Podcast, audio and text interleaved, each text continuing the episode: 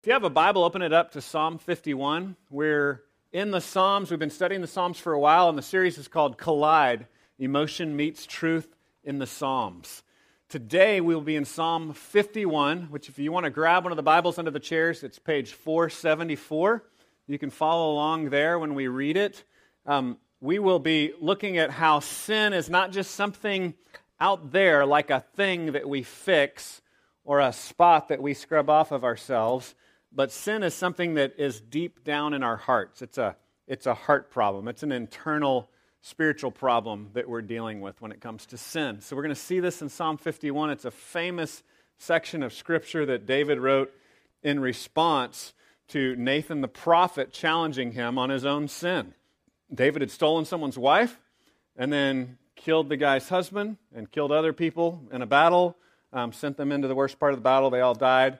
Uh, so he was doing all kinds of stuff to cover up his sin, compound it. So pretty, pretty bad stuff. And, just another thing to think about here is this: he's one of the heroes of the Bible, right? Um, he's one of the heroes of the Bible, and this guy sinned big time.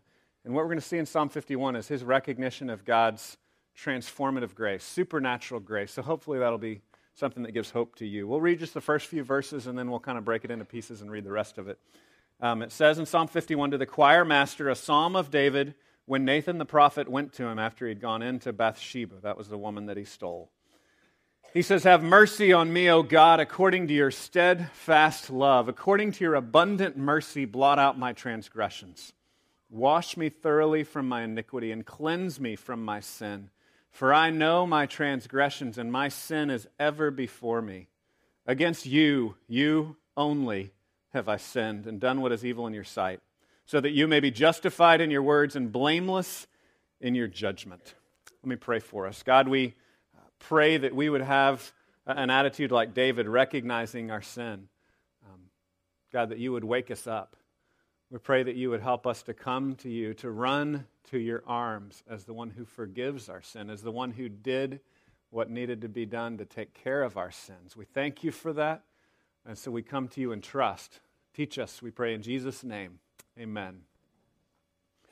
Well, Nathan was this prophet, and he told a story to David to wake him up.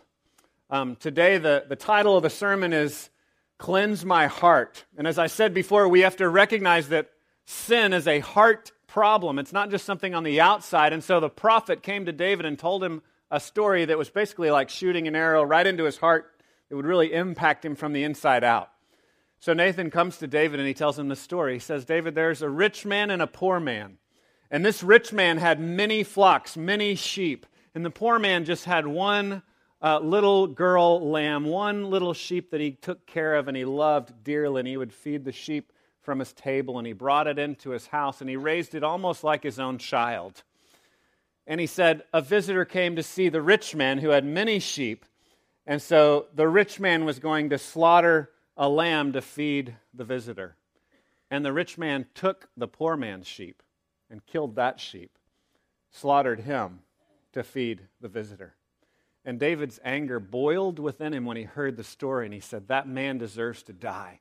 He says that man should pay back fourfold of what he took, and he deserves to die.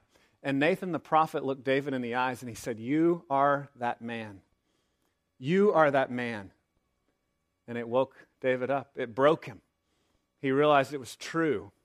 And as we look at the psalm this morning, I hope that the psalm will have a similar effect in our lives. It'll wake us up to the depth of our own sin.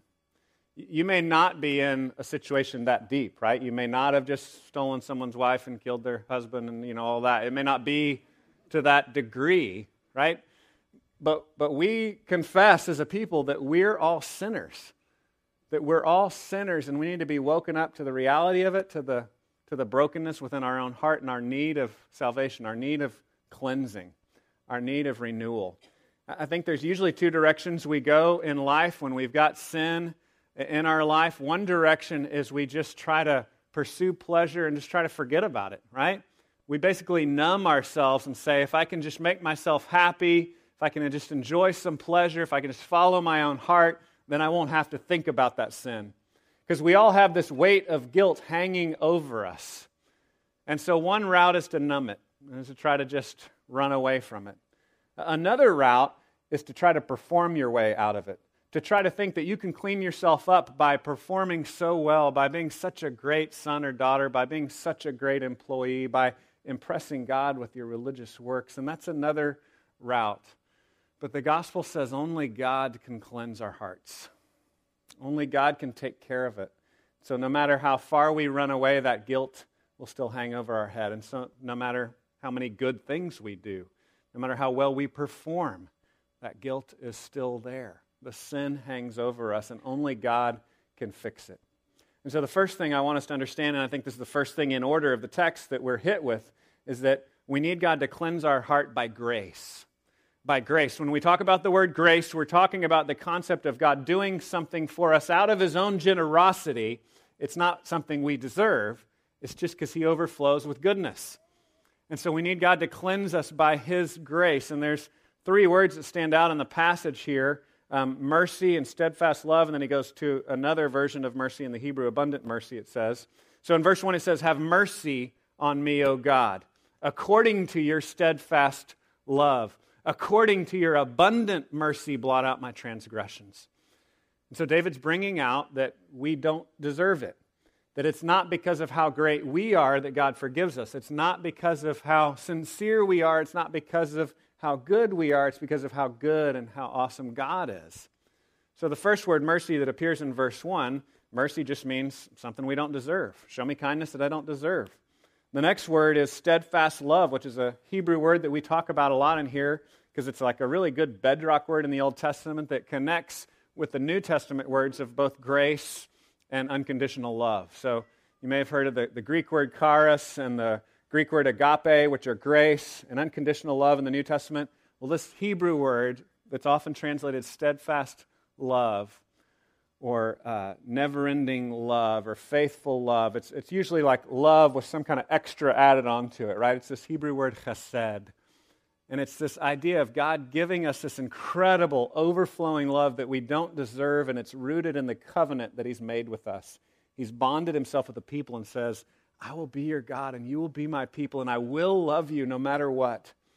So David's calling on that, and he says, God, that's the kind of God you are. So will you take away my sin based on that? Not because I deserve it, but because on your great unfailing love. And then this last word, abundant mercy, this is a word that kind of has a connotation of a woman's womb. And so it's the idea of like a, a compassionate mother nursing, giving life to a child, right? To uh, the idea of giving life and nurturing something very fragile. So all three of these words work together to give us this idea of grace, the grace that we need to cleanse us to give us life, uh, to love us, even in our sin. He says in verse 2 Wash me thoroughly from my iniquity and cleanse me from my sin. For I know my transgressions, and my sin is ever before me. Hear, hear that. My, my, my. You're not going to get over your sin if you keep blaming the people around you, right? Like if you have an anger problem, well, it's their fault. They made me angry. You have a control problem? Well, it's their fault. They didn't do what I asked them to do. You have a people pleasing problem? Well, it's their fault. They asked me to do this, right? I mean, no matter what we sin, no matter how we do it, we can always blame somebody else, but David shows us no, it's, it's my sin. It's my sin. This is my issue, God. And so he says, I know my transgressions, my sins ever before me. Transgressions is like crossing the line, right? My sin is ever before me. Against you and you only have I sinned. Against you and you only have I sinned and done what is evil in your sight. This, this word doesn't mean that there is no sin that he's committed against these other people, right? He's committed adultery, he's committed murder, he's lied, he's done these other sins towards other people that have caused great social disruption. But what he's talking about is this thing that Martin Luther talks about a lot that you never break other commandments without breaking the first commandment, which is, You shall have no other gods before me. So when we betray God, then we start sinning against other people. When we elevate something else to be God, we say, I must have that, so I'm willing to steal, kill, and destroy to get this. And that's become our God. And so that's what David is recognizing here. He's saying, It's really about you, God. This, this at the root is between me and you. It's my heart disposition towards you. I've betrayed you. I've turned against you. I haven't seen you as the one that can satisfy me, but I've seen these other things as better gods than you.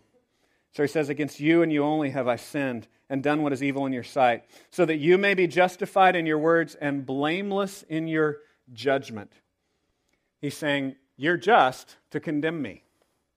Another important part of being a follower of Christ and recognizing the grace that he offers to us is saying, uh, I did wrong, right? Every week we pause to just reflect on that. We're not in this room, we're not gathering to worship God because we're so awesome. This isn't the look at us, we're awesome club. This is, we've sinned and God loves us. He's shown grace to us. We've messed up. God's righteous, He's just in condemning us. He says in verse 5 now, he, he intensifies it. Behold, I was brought forth in iniquity, and in sin did my mother conceive me. Now, some church teaching is trying to associate that uh, with the actual act of conception, you know, that there was something wrong with that. That's not what he's saying here. Poetically, he's saying, Sin was always there with me. I have the sinful nature that just goes down deep into my heart. He's intensifying the, the my sin, my sin, my sin, saying, I was even conceived in sin. From the very beginning, I was a sinner. And different Christian traditions understand this in different ways. We all share this general idea that we carry this guilt of Adam, right? That we have this tribal guilt weighing over our head, no matter what neighborhood we grew up in, no matter what city we grew up in, no matter what color our skin is, no matter whether we were rich or we were poor or whether our parents did this or that. We all share Father Adam and his sin, and we have this tribal guilt hanging over our head. We're all part of that sinful tribe. And as I reflect on how that affects us in our life, I mean, one, one kind of bottom line thing that we understand, because people debate this, how, you know, how much sin affects us as, as a child and from, the, from birth and all that. It's a hard thing to understand. One thing I would say is, is if any of you are parents, you know that kids are sinners, right? So, I mean, there's just that like basic bottom line thing where, yeah, I get that. I get that. I was a sinner from birth, you know? I mean, that, that's just, just, we don't fully understand it and how that affects everything philosophically, but yeah, you're, you're a sinner. You're born in sin. I don't exactly understand how all that works, um, but we are sinners. And I reflect on, on Jesus, who in Colossians chapter 1, it talks about Jesus having the rights as the image of God, as God Himself. And it says He, he both was born into it, but He also accomplished it, right? Um, it talks about Jesus as having these rights of being worshiped by us and being our Savior. And He has rights as the Creator, and He has rights as the Redeemer, right? And so uh, he was just kind of who he was. He was born in awesomeness. He just always was this awesome, uh, wonderful Savior, but he also pulled it off, right? He accomplished redemption for us. And I think we can use that logic backwards for ourselves. We can say, yeah, there's just something wrong with me from the beginning, but not only was there this tribal guilt hanging over my head, I fulfilled it too. I made the same decisions that Adam and Eve did. I rejected God just like they did. So we may not understand how that tribal guilt hangs over our head. We may not fully understand that theologically, what that means, how that works itself out, but, but we know that we've made God just in condemning us because we've sinned. We've all sinned. All have sinned and fallen short of the glory of God. That's what the scripture says, and it's true. And those of us that are honest can admit it. Those of us that are honest can admit it. In 1 John 1, it says there's really two kinds of people. There are people that say they have sin, and find forgiveness and justification in Jesus. And then there's people that lie and say, I don't have sin. It's like those are two options, right? You can, you can lie about it or you can admit it and come to Jesus for help. And so that's where David is. He's saying, Behold, I was even brought forth in iniquity. He says in verse 6, Behold, you delight in truth in the inward being, and you teach me wisdom in the secret heart. So he started out talking about how he needed grace, mercy, steadfast love to transform him because it's so deep. Now he's coming back around to that heart issue. It's so deep down inside me. He's saying, That's where you want to see change take place. That's, God, where you want to clean, clean me up. Verse 6 Behold, you delight in truth in the inward being. You teach me wisdom in the secret heart. And remember, when I talk about heart today, as we look at Psalm 51, heart doesn't mean like the Valentine's Day sense of, of kind of fluffy affection for something, right? Like, I like this or I like that or, you know, I love cheesecake. That's not quite what heart means, right? Heart is really, in, in the Hebrew and the Old Testament, heart is kind of everything that we are in our core. It's what drives us, it's what motivates us. So, really, it might be helpful to think of heart in the biblical sense as mind, soul, heart, all of that wrapped up together the way we think about it, right? And so when he's talking about you, you need to cleanse me from the inside, you want truth down in the bottom of me, he's talking about the root, the, the, the motivation that we live by. What drives me? Why am I doing the things that I'm doing? He's saying, God, that's where I need you to cleanse me. I don't need to just cleanse my behaviors on the outside. I need you to cleanse the root of my life. I need you to remake me from the inside out. So, again, it's not something we can just do, right? I can't just follow my own heart and pursue pleasure and just numb it and make it go away by just having fun. And I can't fix it by just being a good person. I can't clean it up from the outside by just doing what's right. I need God to rebuild me from the inside out. I have a picture here that I've actually used before because I love this picture. If you could see it, it's a cross section of a tree, like where there's erosion, so you can see the roots. Um, have you ever had grass where it starts dying on the surface and you water it and you fertilize it but it's still dying, and you find out, maybe you talk to an expert, and they're like, yeah, you got bugs eating the roots. Has that ever happened to you? That's, that's happened to me. Um, so it doesn't matter if I water the outside, the top. It doesn't matter if I fertilize the top. There's something eating away at the heart. There's something eating away at the roots under the surface. And until you clean up the roots, until you heal the roots, then you won't see good fruit on the top. That's the same way that we work. Jesus said this again and again. He always would come back to the heart. He would always come back to the heart and say, The religious leaders are cleaning up the outside, but the inside of their cup is dirty. It's like doing dishes and then there's nasty stuff on the inside. Isn't that gross? You ever pull something out of the cabinet and you're like, Oh. He says, That's what we're like. We scrub the outside. The outside looks shiny, but you look inside and there's problems. So he says, We need to have our, our heart cleansed, our heart remade. And so the challenge for us is, is not to just try to clean up the outside, not to just try to accomplish one more good thing and shine up this thing that other people will see, but really engage God at a heart level and say, God, will you, will you dig down inside of me? Will you dig out that problem that's down in me according to your steadfast love, according to your grace? He's saying, supernaturally fix me, God, because I can't fix myself. And that doesn't mean we don't do anything. That means we recognize that it's only by His power that we're motivated to change. And once we recognize that He's the one that fixes us, then we can start changing our behaviors and we can take those baby steps and living in new ways once we recognize the grace that He shows us. He carries this on in the next section. If you look at uh, verse 7, it says he, He's going to cleanse us so that we can rejoice, so that we can have joy. God, cleanse my heart for joy. Uh, joy is this kind of basic this idea of just celebration, right? Make me a happy person. Make me someone that overflows, that has something to say, that uh, celebrates your goodness. Give, help me to smile, God. Help, help change me from the heart so that it comes out on the surface, so that the fruit is different. Change my root so that the fruit is different. He continues with the cleansing language in verse 7. He says, Purge me with hyssop, and I shall be clean. Wash me, and I shall be whiter than snow. So the hyssop is this branch that had these kind of hairy uh, ends on it. So it's almost like a brush or a broom, is what a hyssop was. It was just a branch that they would use. It also had some uh, cleansing properties. If you, if you study uh, chemically, if any of you are chemists or nutritionists, you should like go back and study all the Levitical stuff in the Old Testament, and it makes chemical sense. It's really wild. That's just a that's a whole other rabbit trail. But they use this in the temple ceremonies to sprinkle people with blood, and they would use these other mixtures of things to purify. And, and God was teaching in the Old Testament that an animal, uh, that a life has to be sacrificed, that blood needs to be given uh, to take the place of our life, right? That we owe God our life. And so the sacrificial system was really a, a form of flannel graph or cartoon teaching where he would demonstrate physically and visually that they needed a sacrifice. And they did this for years and years and years to show uh, their need for sacrifice. And we see that then fulfilled in Jesus. And he's saying here, if you'll purge me, then I'll really be clean. God, if you purge me, I'll really be clean. He's using the language of the temple. I've seen it. You've shown us. You have this system where you clean us, and then we're clean. I can't clean myself. I have to submit to what you've said to do. And then he says, Wash me, and I shall be whiter than snow.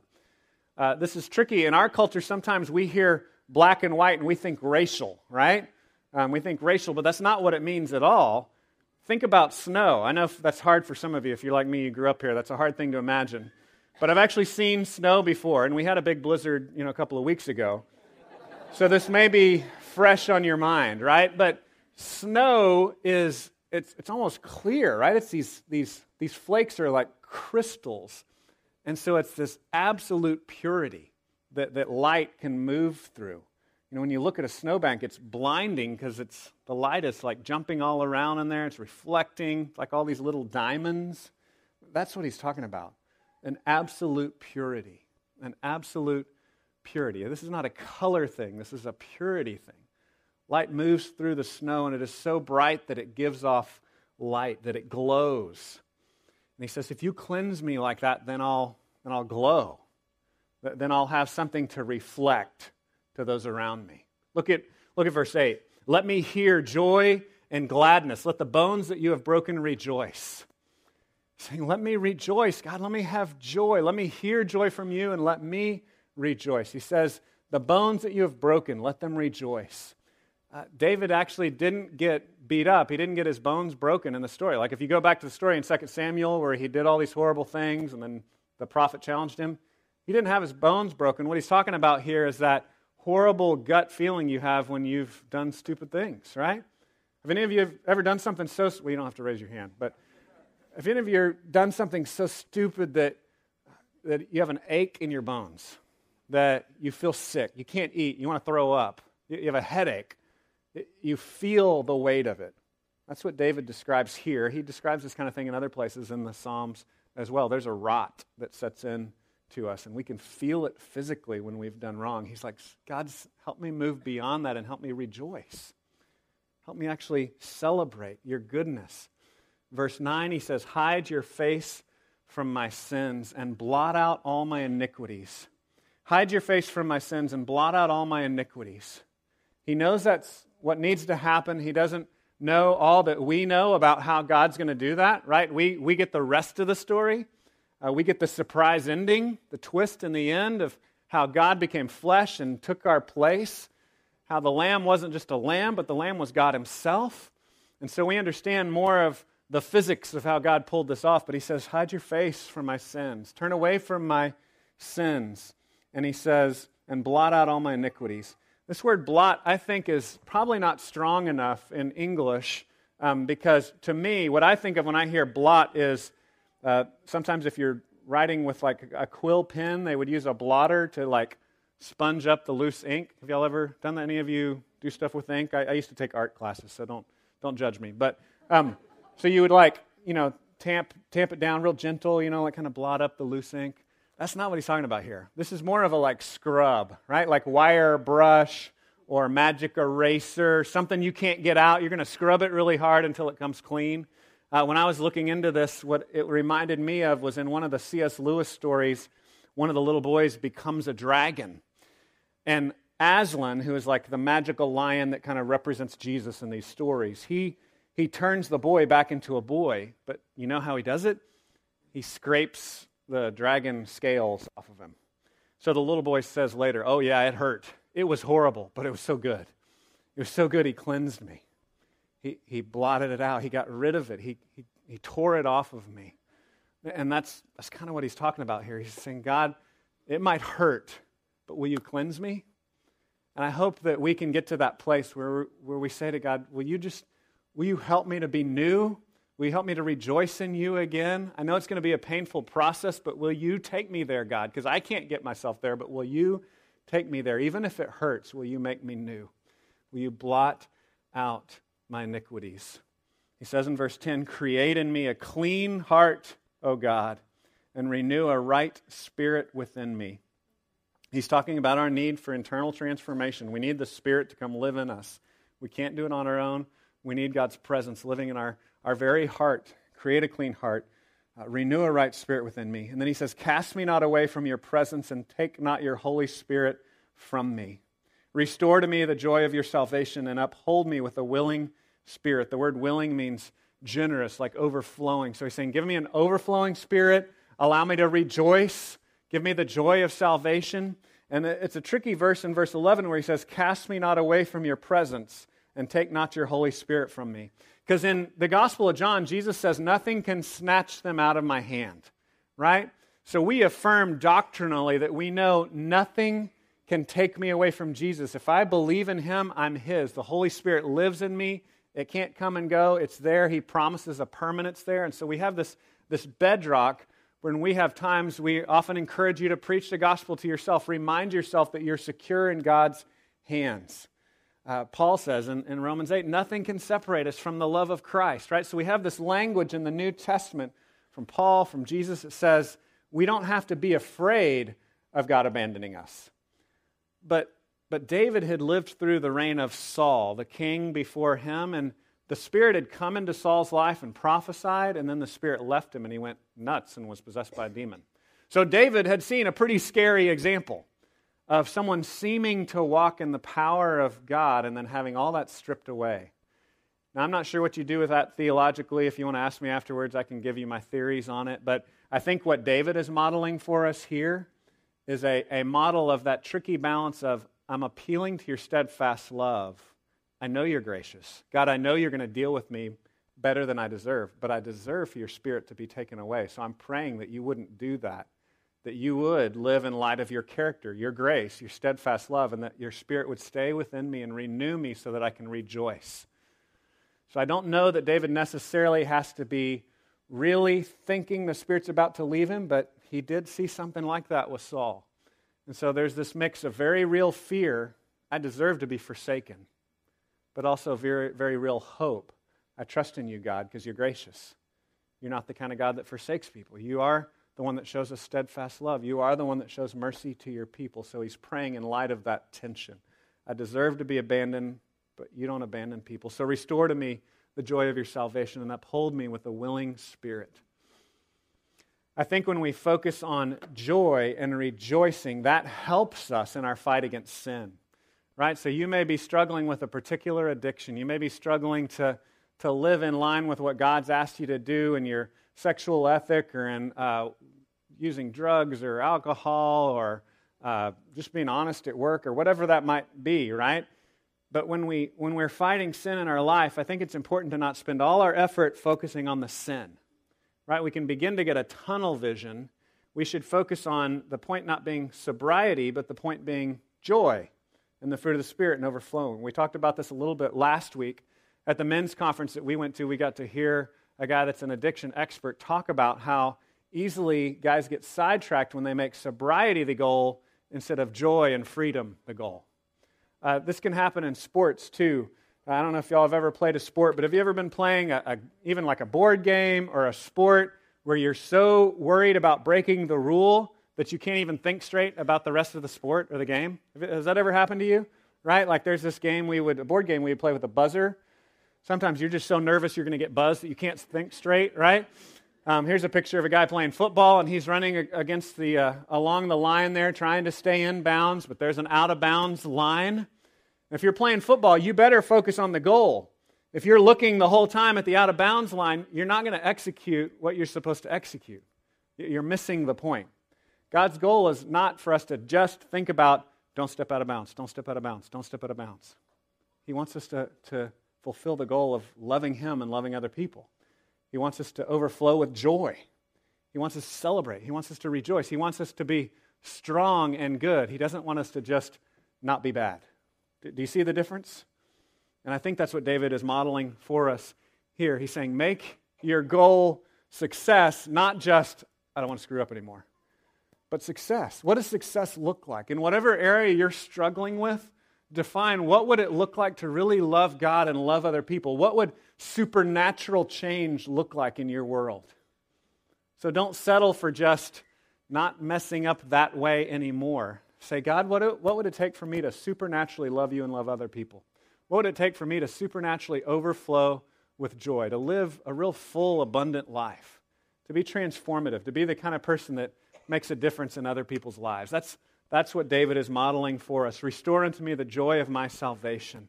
Help me to rejoice, O God. The, the last thing that we see is that he cleanses our heart to speak. He cleanses our heart to speak up. And this is a theme that comes up again and again in the Psalms.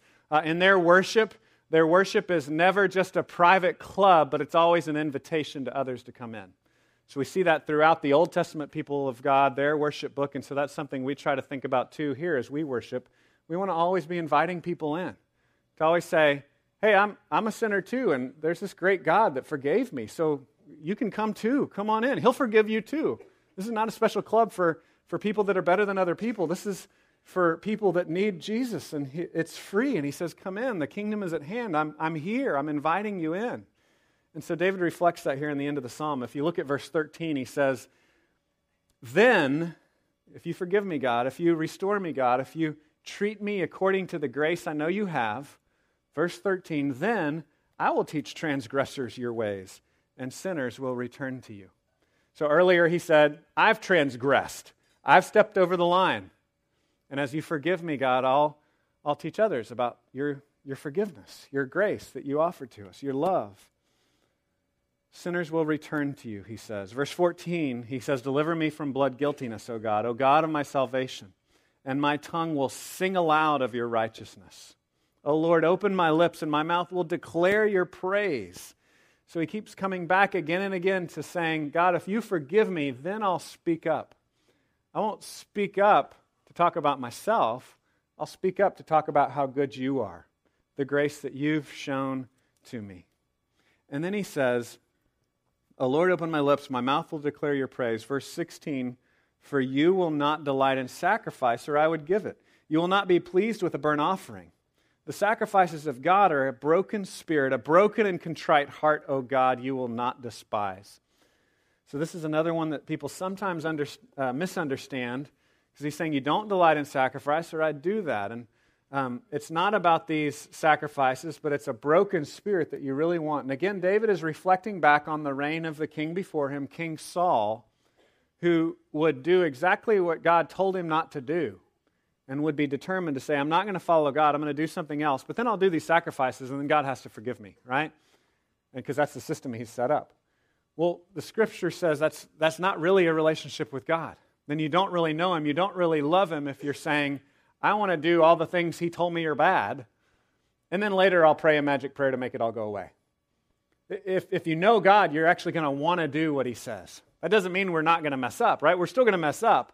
But he's saying the, the goal is not to do the sacrificial system, the goal is to have a broken heart.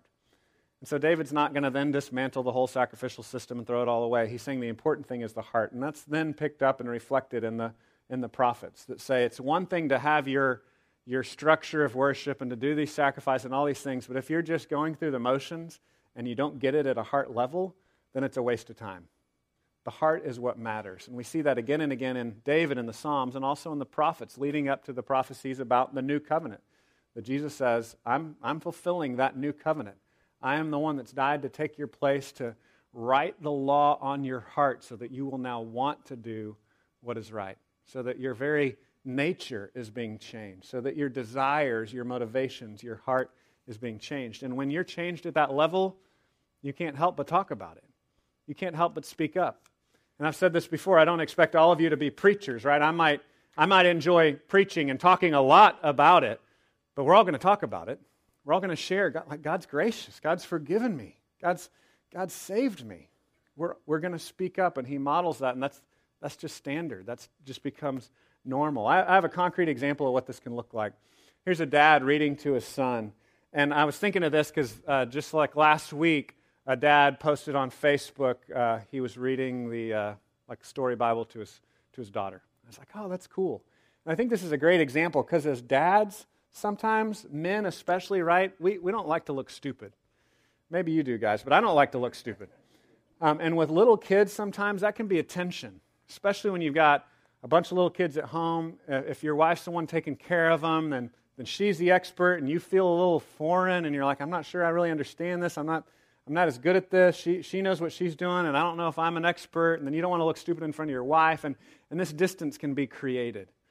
But when we understand the grace that God shows to us, that, that enables us to be what we often talk about being missional, right? Jesus left his comfort to enter our world as a missionary, and, and we can learn that grace in our own life, and we can leave our own comfort. We can leave the need for our ego to feel like we're experts at everything and we can take risks, right? Even at the simple level of, I'm going to I'm going to read the story Bible to my kids. Um, I'm not as good at doing the voices as my wife is, but I'm going to try, right? And that's just a concrete example, right? That, that's one little example, but this, this can spin out in every area of our life, whether you're a dad or you're not a dad or your mom or who, where, whatever your role in life is. If you understand the grace that God has shown to you, that, that breaks your heart, that softens your heart in a way that it makes you soft and willing to speak up about it. That, that it's not about you anymore. It's not about speaking up because you're great, it's about speaking up because God is great. And so it's no longer about testifying to your own ego or to your own skill, but we're now, we're now led into wanting to speak up, wanting to tell others about how good He is. Well, I want to close uh, and finish up by just looking at these last couple of verses. The Psalms is interesting because it's one of the only books of the Bible that we know for sure had multiple authors, right? Um, other books of the Bible, generally, it's just one author, but the Psalms we know had multiple authors. Like there was David, and then there the other, the other bands that he commissioned, and that there are other people later. You know, Moses has written some of them, and so it's this mix of different authors. So some commentators think uh, that David wrote the whole psalm. Other commentators think David wrote the whole song, and then later people tacked on the ending that goes with it. Um, we would say either way, whoever wrote it in the circumstance that we understand this to be God's word, we receive this as God's word, that either David or some other prophet gave this to us as God's word. And the interesting thing is the author connects the rebuilding of the city with the rebuilding of the heart. I want you to see that connection. The rebuilding of the city is connected to the rebuilding of the heart. So in verse 18 it says, Do good to Zion in your good pleasure, build up the walls of Jerusalem. Zion was the mountain where Jerusalem was, and then Jerusalem was the name of the city. So it's kind of the same place. It's like two names for the same place. So he's saying, build up uh, your fortress, your capital, where your temple is. Rebuild the city, rebuild the infrastructure. Then you will delight in right sacrifices and burnt offerings and whole burnt offerings. Then bulls will be offered on your altar. So he's saying, then that then that worship structure, those motions you did tell us to go through, we can do those rightly if you've changed our heart. Then society, the city, can be rebuilt if you start with our heart. There's a, a great song out right now that you'll hear on the radio by a group called Bastille, and it's about um, the volcano exploding on the city of Pompeii. You, you, probably learned about that in history class. There's a city that was like frozen in time, and you can see people that are like frozen in the ash of the volcano. And that city was called Pompeii. And in the song, it's written by the uh, perspective of the author as if they lived through that destruction that the city went through. And one of the lines it says, Where do we begin? The rubble or our sins? Where do we begin? The rubble or our sins? Right? It's this idea of judgment has come down on our city. Do we start rebuilding the city or do we start with our own sins? David says here in Psalm 51, we start with our own sins. Start with us. This is my sin. It's, it's my transgression. God, I need you to cleanse my heart. And the direction that we see the psalm going in here is as God remakes our heart, then that will remake our communities. Then that will restore uh, the place of our cities. That will enable us to have an infrastructure and a community that communicates God's grace if we, as individual people, submit ourselves to God. If by faith we trust in what Jesus has accomplished for us to purge us from our sin, to, to take our sin upon himself on the cross, to give us his perfect righteousness. When we see God through the lens of the cross and the gospel, then our mind and our heart is changed about who he is and our motivations are transformed. Then, then we want to please him. We want to walk with him. We want to live differently. So we pray, just like David did God, cleanse my heart. When we look out at the world and everything that's going wrong in the world, it's real tempting to, to want to build a fortress um, but there's this great, this great quote by G.K. Chesterton. Um, G.K. Chesterton was interviewed one time and he said, uh, What can we do? What's wrong with the world? They were talking about kind of things you could do politically and in the world. He said, What's wrong with the world? And G.K. Chesterton said, I am. He said, What's wrong with the world? And Chesterton said, I am. And that's where it has to start. It has to start with us. God, change me. God, cleanse me. Make me new. Let me pray for us. God, we thank you. We thank you that you love us, and we thank you that you offer us grace in Jesus. I pray that you would remake us and renew us from the inside out. Lord, we thank you for the covenant that you offer us by your blood. And as we share in communion today, we pray that you would help us to remember that you are our food and our drink, that you offer us new life. We pray in Jesus' name. Amen.